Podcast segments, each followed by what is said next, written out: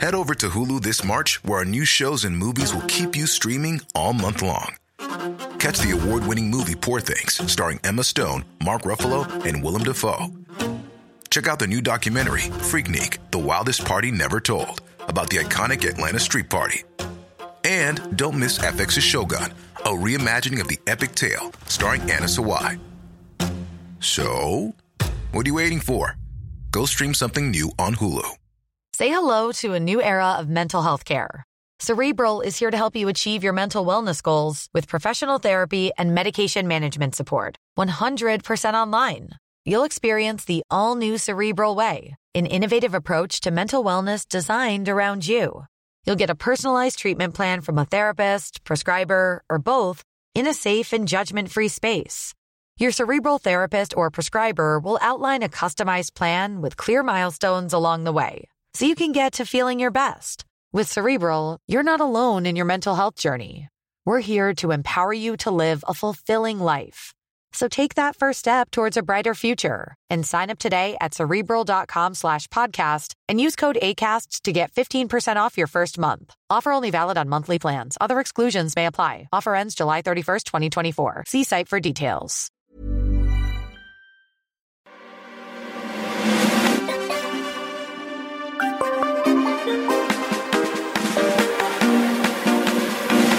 Hello and welcome to another Marcus Meets, a show which is available via iTunes, podcasts for Apple devices, or you can listen via Acast, which works on absolutely any type of smartphone out there.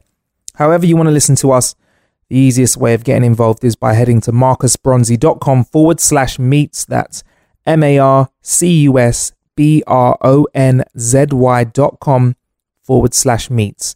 Now, on today's episode, we are joined by a legendary broadcaster who has pretty much worked on most of the national television stations and radio stations. I mean, Virgin Radio Now, she's done Radio 1, Radio 2, 5 and 6. Um, she's been on BBC television, she's been on MTV, on Capital Radio. I mean, loads of things. Um, so I was really glad when she spent a little bit of time having a conversation about her, what she's up to, what she's doing. Her name is Edith Bowman. And one thing I didn't know that she did was actually she's quite a cracking photographer. I mean, I really like your photos, Edith. We always had cameras around as kids and stuff, so it's something that I was was just there, but I only really sort of start, started. I mean, I don't take it seriously, but uh, a real hobby, a real kind of passion thing for me. Um, probably when I started at Radio One and, and manipulating my access and getting, you know, side of stage to take pictures of bands and stuff. And then when I was really pregnant with my first kid, I went and did a night class just once a week to kind of correct my bad habits and actually find out the mechanics of a camera and what it does and why things, why you have to set things this way and that way. So, yeah, it's been really fun actually. And I just, um, it's weird. I just did a film for, um, Countryfile, you know, BBC's program that's going out in uh, January about my hometown, and the director wanted me to incorporate my photography into the film, so I had to take loads of pictures for the film that they're going to, you know, use, which is really nice. So it's it was it's weird the first time that I kind of like showed people because Yeah. it's always just been something I've done for me that I just enjoy doing. Really, Cool. And and you said you always had cameras around when you were younger, Yeah. then, yeah? So is it like your mum or your dad? Or? both of them. I mean, not not on any kind of great professional standard, more just kind of like, you know, uh, point and shoot cameras really and stuff. My dad did invest in a uh, an, an SLR when I was um, maybe about twelve or thirteen. I was kind of fascinated by that and changing lenses and you know that kind of thing, not everything being mecha- being instant and sort of mechanical. So yeah, I just kind of watched him really. Cool. And are you using like SLRs and stuff now? Because I know iPhones can take your class photos. yeah, no, but- I've got I've got a I've got a digital um, Canon 5D that I use with about five six lenses, and then I've also got a second hand uh, film Pentax camera that I've got with two lenses that I kind of use occasionally. Uh, in fact, that Primrose Hill picture was taken on that on film, on actual real film. real film. Yeah, Okay, so playing it down, but if you're like using real film, then you're like, yeah, okay, you're into your photography. Um, what's your favorite type of photography though? Because I've seen like there's landscape stuff, there's portrait stuff. yeah. I am. Um, when I was doing this course, I up until that point, I was only really just taking pictures of bands. You know, be that kind of wider scale of you know the stage and and kind of what's going on there, but also face and stuff. And through the course, being one of the assignments I was given was to to, do uh, incorporate landscapes and and so I was kind of forced into doing it, but I really liked it.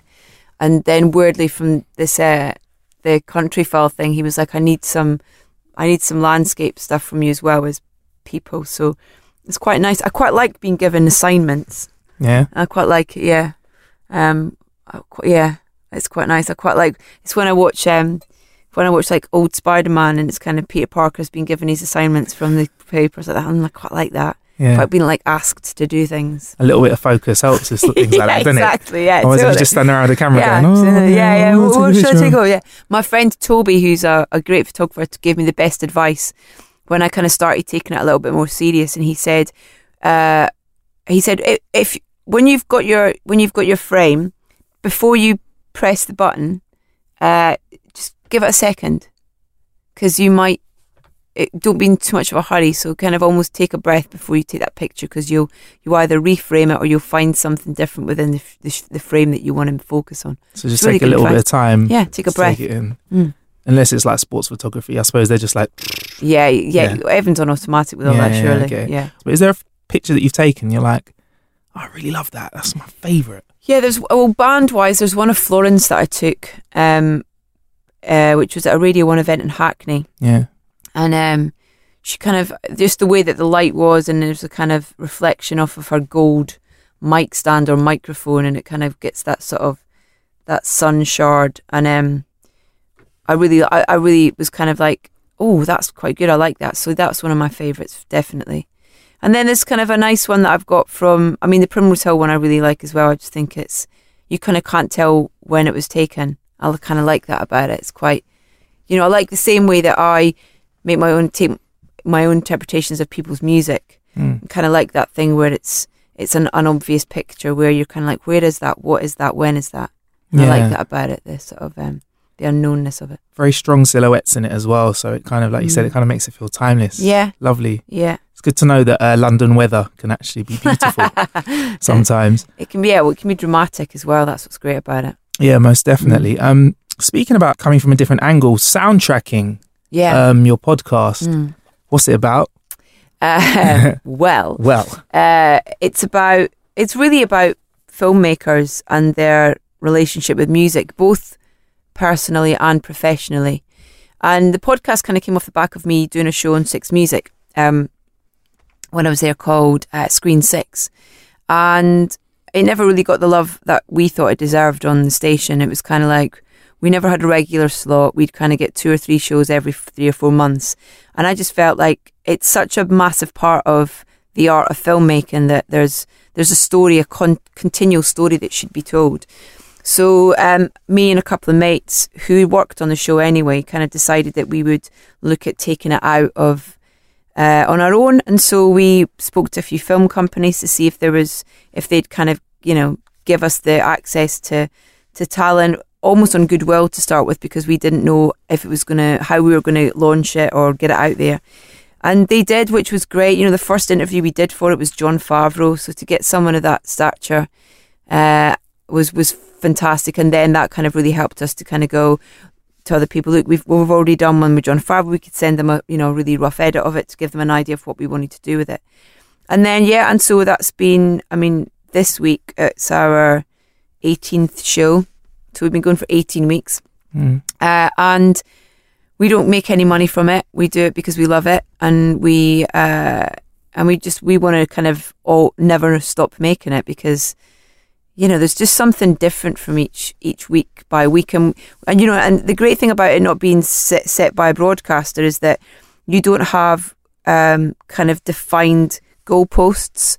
So we want to take it out to actors. We might actually be doing our first actor for it in the next couple of weeks. I'm not going to jinx it by saying who it is, but Mhm. um, but you know, and also then bringing in writers and uh, you know screenwriters and producers and the composers and stuff as well. So you know, there's a massive list of who we want to do in it and stuff. So I, I love it. I mean, I'm I'm off to do one today with a quite a new and young filmmaker called Mike Mills who had a great film out a couple of years ago called Beginners that um uh, Christopher Plummer won the Oscar for for his performance. Um, and then he's got this new film out called 20th Century Women, which stars Annette Bening, uh, Greta Gerwig, and Elle Fanning, um, as well as some great male actors as well. But music is a, such an intrinsic part to the to the story um, and this and the, the, time that it's set, and and the, also the generational thing as well with music. It's um, I'm really looking forward to chatting to him. So it's nice to be able to kind of flip it around with it being new filmmakers, established filmmakers, um, and you know men and women and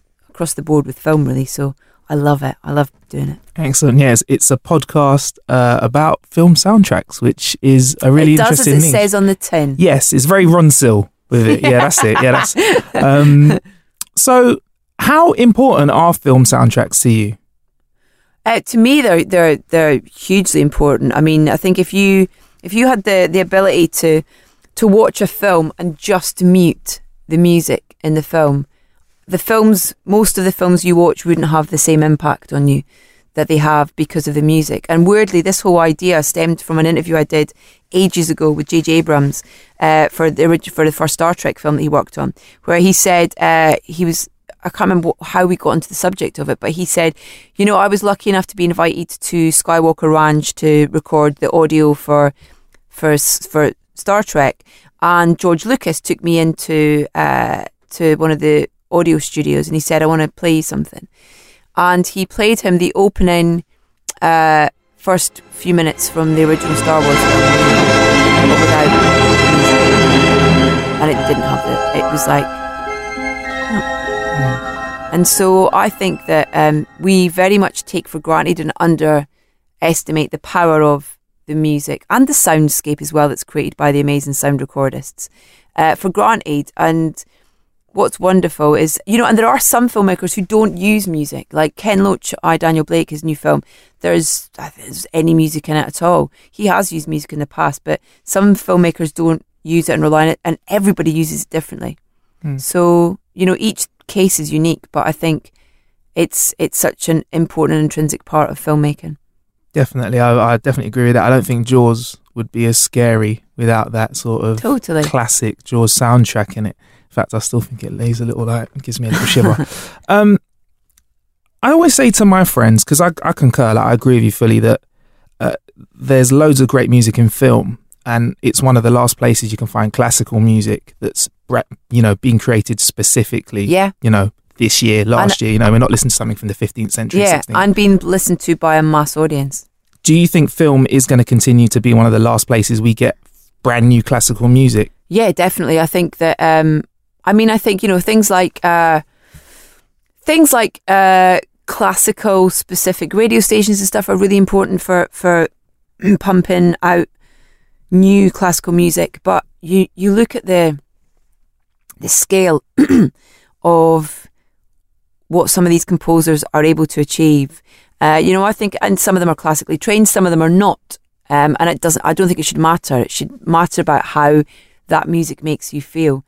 Um, and you know, and I definitely listen to a lot more classical music now because of how I am introduced to it through film than I ever did. I don't know much. I'm not. I'm not in any way, shape, or form um, in, informed on classical music. I, am not classically trained. Um, uh, I, I know what I like and I know how things make me feel, but you know, I will very easily put on Hans Zimmer's Interstellar soundtrack on vinyl at home because it's an incredible piece of music and it's the basis of that is a church organ. So, you know, for me, I think that um, classical music and the way that its score is, is made for film is is uh, is a great way of you know, you think about the amount of kids who love Harry Potter, and you have that Hedwig tune written by John Williams, which is such an iconic piece of music. The Star Wars theme tunes, Indiana Jones, E.T., all that kind of stuff. They're they're iconic pieces of classical music, score classical music that we are introduced to through film. So definitely. Mm. Have you got a favourite piece of uh, film music at the moment? Oh man, um, I, I mean, I, I, I go back to again and again and again the um, the Hans Zimmer soundtrack from Interstellar, but there's a wonderful piece of music that um, a composer called Max Richter has done, which um, and he's wonderful, and he's someone that we're we're going to be speaking to over the next couple of weeks for soundtracking. But he has this piece of music. Um, I can't remember what it's called uh, off the top of my head, but it's it's used as a bookend uh, for Arrival, the new Denis Villeneuve film, and so the it's already exists and it's already used in a number of other films. But Denis specifically asked Max if he could use it at the start and the end of, of Arrival, and Max was quite apprehensive about it being used again in a film. And so uh, you know, personally spoke to him about why he wanted that piece of music and why it was so important and intrinsic to the film, and and it and it and it finalising the film that, that Max was was very happy for it to be used in that. You know, the rest of the film is is scored by uh, Jóhann Jóhannsson, so um, for me at the minute, that, that, that Max Richter score element to that film is, and has made me go back and listen to all Max other, other stuff as well. Excellent. I'll check that. I've seen the film, but um, I'll make sure I give it another Yeah, listen. it's amazing. Yeah, great film as well. Yeah, really good. Do you think you'd ever want to curate soundtracks or be involved in the actual production of sound for film? I don't know. I'm not. I'm not. Um, I'm a fan. You know, I kind of like whether it's whether it's doing stuff on music on my Virgin Radio breakfast show or whether it's doing the podcast. I never profess to be any kind of um, uh, you know, aficionado on it. I'm a fan. That's kind of where I always come to things from. Um, I'd love to get involved in production on film, but that's way down the line. I'm kind of enjoying what I'm doing at the minute. Um, but I don't know about the music side of things because, yeah, I know a lot about music, and I know I know a lot of music through being a fan. There's the, that that seems to involve almost too much pressure. Yeah. I think. Yeah. Um, so I don't know. I think it's that thing of almost you get a snapshot of seeing how how hard, how much hard work goes into it. And I think you know you we we're we're spoiled because we you know we spend our money and go and watch these incredible pieces of art in a cinema, and you, you have no idea the amount of work that goes into it. So Definitely. yeah, Yeah, great podcast though. Um, I Thank recommend you. people check it out. You did mention that um, making a podcast is different to radio, say conventional commercial and public service radio. Um. Well, I I think most mostly it's just down to that those kind of restraints and constraints. You know, in terms of you can do what you want. You don't have to comply to what your broadcaster expects of you. Um. So you know, you it's kind of it's it's it's up to you. You have so much freedom with regards to be that the subject matter, be that um the discussion points, be that who you talk to, what you talk about. Um, the one thing that I think that um, is is an issue that for us in terms of the music, you know, we're limited in terms of how much music we can play with regards to the length of, of each track, and, and that's down to licensing and things like that.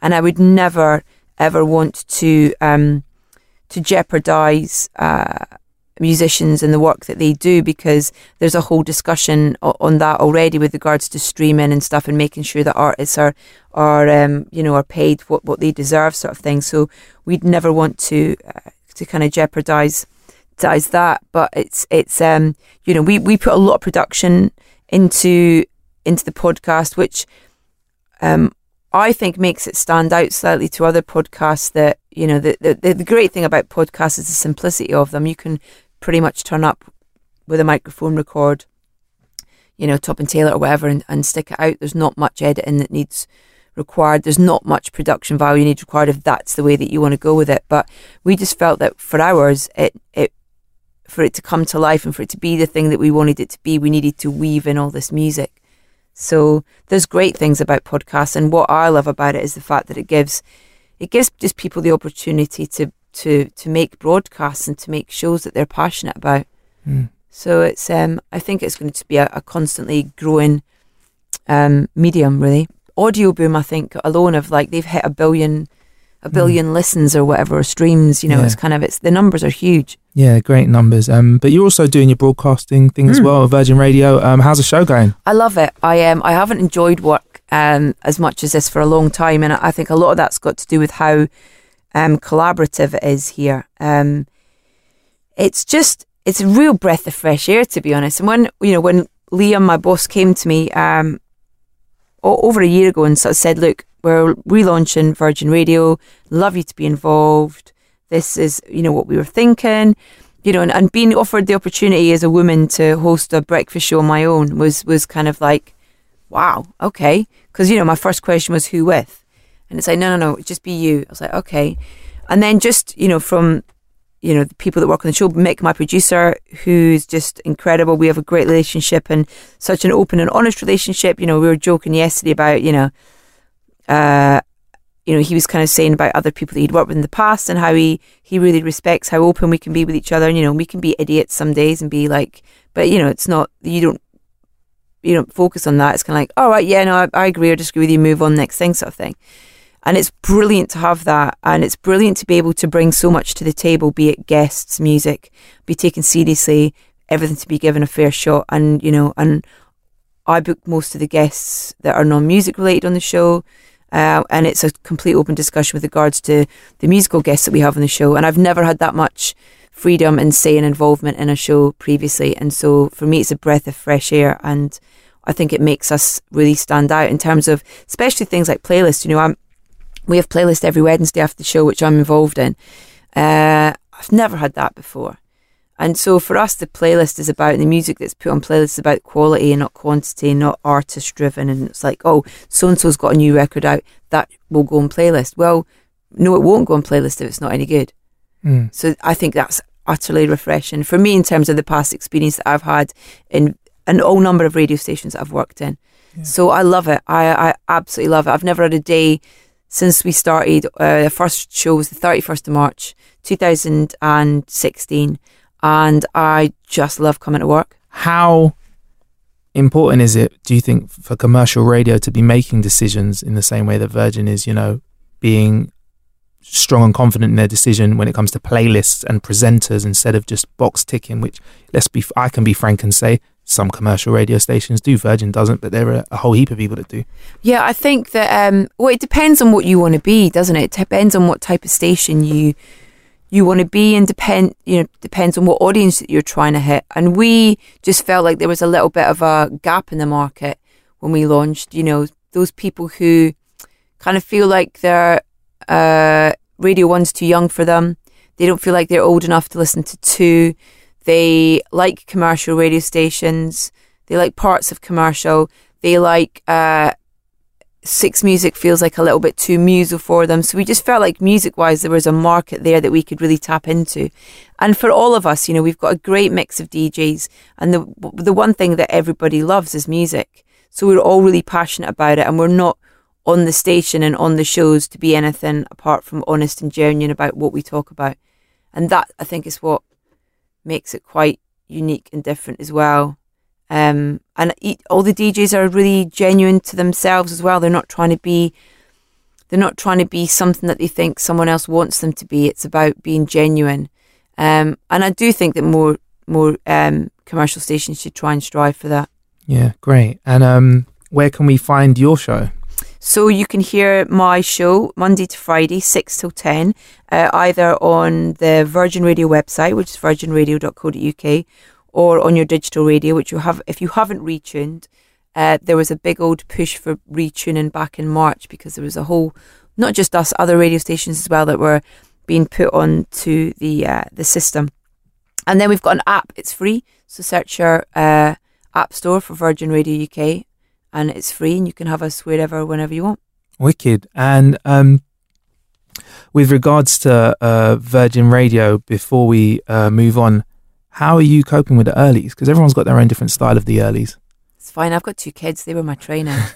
so yeah, I just do have to do the school run in the morning. So yeah, yeah, oh. yeah. No, I, I, it's fine to be honest. Um, I uh, yeah, I, I, I don't have a problem with it at all. Right. Yeah. Cool. Right, fair enough. Some yeah. people are like, oh, I've, I know. know. Some people don't talk for like the first two hours of their day, and you know, you're yeah, up, no. Well, I would be in trouble if I didn't talk for the first two hours of my day. So yeah, fair enough. it's kind of my job. Fair enough. Um, yeah. Um, so you spoke a lot about passion and music and filling gaps. Edith Bowman's "Songs to Have Sex To" on Sky Arts. Say hello to a new era of mental health care. Cerebral is here to help you achieve your mental wellness goals with professional therapy and medication management support. 100% online. You'll experience the all new Cerebral Way, an innovative approach to mental wellness designed around you. You'll get a personalized treatment plan from a therapist, prescriber, or both in a safe and judgment free space. Your Cerebral therapist or prescriber will outline a customized plan with clear milestones along the way so you can get to feeling your best. With Cerebral, you're not alone in your mental health journey. We're here to empower you to live a fulfilling life. So take that first step towards a brighter future and sign up today at cerebral.com slash podcast and use code ACasts to get 15% off your first month. Offer only valid on monthly plans. Other exclusions may apply. Offer ends July 31st, 2024. See site for details. Hey, I'm Ryan Reynolds. Recently, I asked Mint Mobile's legal team if big wireless companies are allowed to raise prices due to inflation. They said yes. And then when I asked if raising prices technically violates those onerous two year contracts, they said, What the f are you talking about, you insane Hollywood ass? So to recap, we're cutting the price of Mint Unlimited from $30 a month to just $15 a month. Give it a try at mintmobile.com slash switch. $45 upfront for three months plus taxes and fees. Promo rate for new customers for limited time. Unlimited more than 40 gigabytes per month. Slows. Full terms at mintmobile.com. Botox Cosmetic, out of botulinum toxin A, FDA approved for over 20 years. So, talk to your specialist to see if Botox Cosmetic is right for you. For full prescribing information, including boxed warning, visit BotoxCosmetic.com or call 877-351-0300. Remember to ask for Botox Cosmetic by name. To see for yourself and learn more, visit BotoxCosmetic.com. That's BotoxCosmetic.com. What led you down that interesting path? Another area, kind of like soundtracking, it's quite an interesting niche to get into. Uh, I I had a meeting with uh, uh, one of the guys who runs who who, runs Sky Arts, Phil Edgar Jones, who I've known for years, and um, you know it's quite hard to get your ideas off the ground. Like kind of similarly, what we were saying about podcasts, podcast being a great way of going. I've got an idea. Well, you can just do it because the facilities are there for you to just do it. With TV stuff, it's slightly different. So uh, I had a meeting with Phil just about he'd not long started Sky Arts and he wanted me to get involved in the station and uh, and the channel and doing some stuff. And so we just had this meeting and he said that they had this they had a few seasons coming up. You know, sometimes TV channels they'll do seasons. So they were doing a sex season. And uh, I was like, he's like, so have you got any if you've got any ideas for that, let me know. I was like, what about songs to have sex to? And he was like that kind of went, Oh, what's that then? I was like, well, I kind of think there's two ways we could go. It could be I don't I don't want to go down the route of it being like a kind of and at ten, you know, a kind of Oh, chart man. thing. It's like um I, I wanted it to be a bit of an exploration about what does you know, songs of sex is almost kind of like a little bit of a of a of a cheeky headline into something that's a bit more interesting. So it's more about what music does to you and uh and, and how it connects to us and then looking at certain songs and certain types of music that have our assumptions that they are sensual and sexual and, and trying to work out whether the songwriters um you know kind of had that in mind when they were thinking about it and composing and things like that. So yeah it was great. It was it was interesting as well. It was a really good learning experience because you know I'd never made a documentary before so Sky suggested that uh, a specific production company that I do it with and then they brought in a director so as you bring in more people your your initial idea gets slightly um uh, condensed, not condensed, uh, diluted, sorry. So you have to, what I learned with that experience was that you have to almost just take a little bit of a step back and not be so precious about things and just, you know, the, the channel of a thing, a certain thing that they want to broadcast. So you have to fight your cause in terms of what you want it to be, but you also have to know when to back off and, and be, um, you know, find compromise and stuff like that. So it was a really good experience. Yes, it's a great show, and and you answer what I'm about to ask you in great detail. And there's loads of different opinions on this, but for you, what is it that makes music sexy? Um, I think the thing that makes music connect in any way is emotion and how it makes you feel, and that might be, um, might be a voice, it might be a chord sequence, it might be an instrument. I think each situation is different, really. Mm, mm. And uh, and and you also dive into the science of sexiness as well in music, which is like you said, you know, it, it could have gone like when you read the title, you think, oh, is this a clickbait? You know, like you said, and at five, sexy. Yeah, yeah. But um, you actually delve into a scientific area of it. Well, well, yeah, don't there's you? this great. Um, we spoke to a couple of people actually, like a musicologist who ended up not being in the final cut of the show, which is a real shame. But um, Zoe Cormier, who's a scientist, she calls herself a guerrilla scientist, and she's written this brilliant book called Sex, Drugs, and Rock and Roll. And she, you know, music is the one thing and no other art form does it. Nothing else does it where it connects both sides of the brain. You take a cross section of a brain uh, of a of a composer, and it will be very different to the cross section brain of a screenwriter or a painter or a photographer. Uh, and it is the one thing that connects both sides of the brain, and how it has a chemical reaction on us. So that was really interesting to kind of get in into that. So it wasn't about me; it's Mm. about music in general. Great, great stuff. And um, you mentioned uh, book writing as well, and you you obviously um have Edith Bowman's Great British Music Festivals. I'm not going to ask you, you know, do you like festivals? Because I know you do. but what is it you wanted the reader to take away from that book? I wanted it to feel like a companion. So I didn't want it to be preachy where it's going, this is the festival you should go to. I wanted it more to be about um you know, if you if you have been to festivals, then hopefully this will remind you of those great uh, experiences that you've had. If you've not been to a festival, these are the ones that maybe you should try because by hopefully reading this, you'll get a little bit of an understanding of what goes on at them.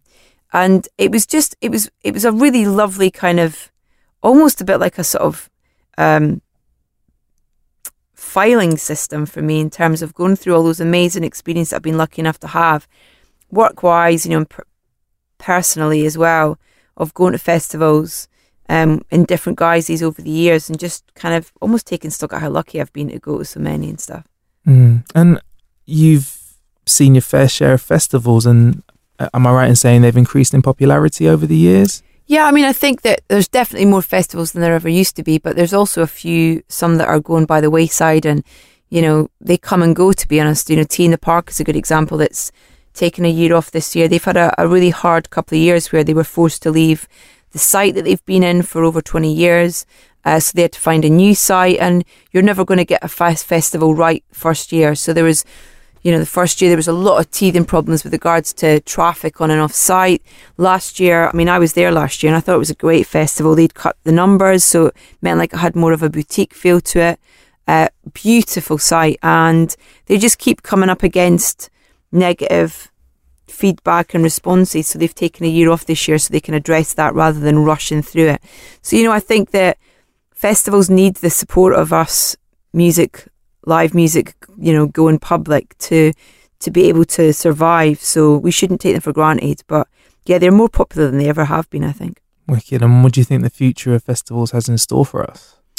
Uh, I think what's interesting is that you find all these new ones that keep popping up that are uh, they're they're more niche, they're smaller. It's not about the size of them, the scale of them. It's more about what they can offer that the other one doesn't. So, you know how you have all these great kind of like Green Man's a great festival because it incorporates the local kind of community and uh, as well as great music. So fantastic setting, but also you know bringing in local produce and supporting the local industry as well, which is something that I think is is uh, is really good. And then you have these, you know, the kind of the enormous ones, be it Glastonbury or Reading and Leeds and things like that as well. Mm, mm. Are you a fan of festival grub as well? I'm a bit of a foodie, so Yeah, no, I think festivals nail it when it comes to food. Now there's so much, there's so much on offer. Mm, It's mm. not like your burger stalls and your Thai green curries anymore No, like no, it used no. to be. no crap in a box. There's exactly. like a, there's well, like I mean, you definitely get it in a box, but it's not so much crap. Yeah. Yeah, that's it. Um, what again? You've done loads of festivals. Is there a, a specific memory that holds a special place in your heart in terms of festival experience? probably watching my my husband play for the first time at Glastonbury was was um was pretty special. It was a big deal for him because it was the first festival he ever went to as a music fan. So um they played like five times over the weekend. The first week first time that they played, but um yeah, that was pretty amazing. Just seeing the response that they got. So, yeah. How'd that make you feel? just proud, really. Yeah, amazing experience. I, gu- I guess. Um, so you've done festivals. Um, we've spoken about your book, spoken about TV. It's fair to say you're a successful broadcaster. Um, the radio side of things, you know, correct me if I'm wrong. Radio one, two, five, six, Virgin Yeah. Radio. There's quite a few people that listen to this that are interested in getting into broadcasting. Yeah. Have you got any tips for anyone that's interested in in becoming a professional broadcaster? Well, I think you've got the means to do it. You know, there, which weren't there when I started. Yeah, I, I kind of did it by getting work experience at my local radio station and and being a bit of a sponge and absorbing everything and uh, you know being able to help someone whether it be filing CDs or editing something or doing research, all that kind of stuff. So I kind of learned the production um, uh, important elements before I even went and started thinking about being a broadcaster, really, which I think is really important and really helpful because you have an understanding of what everybody else around you is doing. But you've got the means there of, of making your own broadcast, be it a podcast or putting together your own show. So for me, it's about people that are uh, truthful. So that's about being honest and truthful about what you talk about, but also that notion of just be yourself. Don't try and be someone that some that you think someone else wants you to be. Don't be like a broadcaster because it can be. It's really transparent. Um, and you know, I'm I'm not going to stick with it. Yeah. Hey, like none of that Oh, sort of that. kind yeah. yeah, yeah, yeah. Smashy I'm wacky and crazy. Yeah. Yeah, yeah. Yeah, and then you know as the mic goes down, they're kind of like yeah. the most depressed person in the world. It's just like, yeah. yeah, listen to what Edith said. Take that on board. Um, you do loads, so I'm going to ask you about forthcoming projects. What can you tell me about that you've got coming up? Um, I haven't got many plans at the minute, to be honest, because I am so busy at the minute with Mm-hmm. the radio show and with um, with the podcast as well. You know, it's still early days for that. We've only been going 18 weeks. Um, I'm hosting Film 2016 next week, which is a big deal for me. Um, so I'm really excited about that. Uh, I'm slightly terrified. It's like 28 minutes of TV, but it's like it's going to feel like a lifetime as well as a blink. I think in the same sentence. But I'm really excited about that, and you know, it's really important for me just getting the balance right. You know, I'm a mum of two. Uh, I'm a wife, and I. It's about making sure I get that balance right. So, you know, I'm lucky enough that I'm doing the things that I want to do.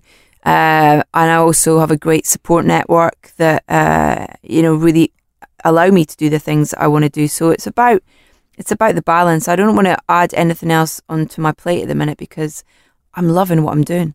Good, good. That's really good to hear. And you're really busy, but when you do get a little bit of time to chill out, how do you like to kill a bit of time? Normally walking around Hampstead Heath with my headphones on or playing Star Wars with my kids. Yeah, fair enough. Star Wars is good, but how good is it walking around the Heath? I feel like it's such an under, it's like an underused place. It's Don't you- tell too many people about it because I quite like it that way. Yeah, I mean, there's the top of the. No, I won't tell anyone. About it. the top of the Heath's my favourite bit. But um, is there a specific area of the Heath that you like, or do you like just covering random parts of it? I'm not going to tell you because then there'll be, yeah. there'll It's be masses place. of masses of people It's on my the place, All yeah. right, cool. I'll take north. You take south. Um, I, I know we're pushed for time, so thank you very much My for giving me some of yours to have a chat here. And um, yeah, um, like I said, soundtracking's amazing. Um, the production value is really good on it. What do you want to Um, do? What do I want to do? Mm. I want to continue making stuff to entertain and educate people. So whether it's educating people about other broadcasters that have interesting things going on, um, we have a brother podcast called How to Kill an Hour where we investigate different ways to kill time. Um, I'd like to produce visuals as well, which I have been doing, and yeah, just continue my journey into broadcasting Wicked. and carry on cracking on. Thank you very much for My asking, brother. Even though this is all about you today, it's Um, though. it is indeed. It is indeed. And and uh, yeah, if we if we had more time, um, I would have loved to ask you loads more questions and and uh, not rush through everything. I feel it's been a little bit rushed today, but no, I'm know. not that interesting. But yeah, best of luck with uh, the film 2016. Cheers, mate. And yeah, all right, cool. Thanks Cheers. for your time. Right, Cheers. great. well, thank you very much, Edith, and thanks for asking me what I like to do as well. Um, so now you know, even though um, this episode was all about her, really. Um, make sure you check out the amazing podcast called Soundtracking. I've put a link to that and also the other bits and bobs that Edith is up to at the moment in the show description. But thank you for listening to this episode, which is produced and hosted by I, Marcus Bronzy. Thank you to the co-producers Billy Wright, Shane Powell, David Shawcross. Special thank you to Milo Fisher in research and Wide Awake, aka CJ Beats, and his mate Jordan Crisp for the intro and outro music and stings. Don't forget you can listen to Marcus Meets via podcasts for Apple devices. There's an app on iPhones and obviously iTunes if you're on a Mac. Or you can listen via Acast, which works with absolutely every single digital device that I know. If you're unsure of what will work with your phone, computer, or whatever you're listening with, tablet, etc., you can head to marcusbronzy.com forward slash meets to listen in any way you desire.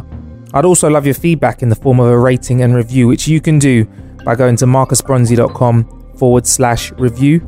That's M A R C U S B R O N Z Y.com forward slash review. To make it simple, we've put a link in the description for you as well. Thank you very much for listening to this episode. The next one will actually contain some guests from another podcast, which I really, really like. So- Botox Cosmetic, onabotulinumtoxinA, FDA approved for over 20 years. So, talk to your specialist to see if Botox Cosmetic is right for you. For full prescribing information, including boxed warning, visit BotoxCosmetic.com or call 877-351-0300. Remember to ask for Botox Cosmetic by name. To see for yourself and learn more, visit BotoxCosmetic.com. That's BotoxCosmetic.com. I look forward to bringing that to your ears. Thank you for listening. Ciao.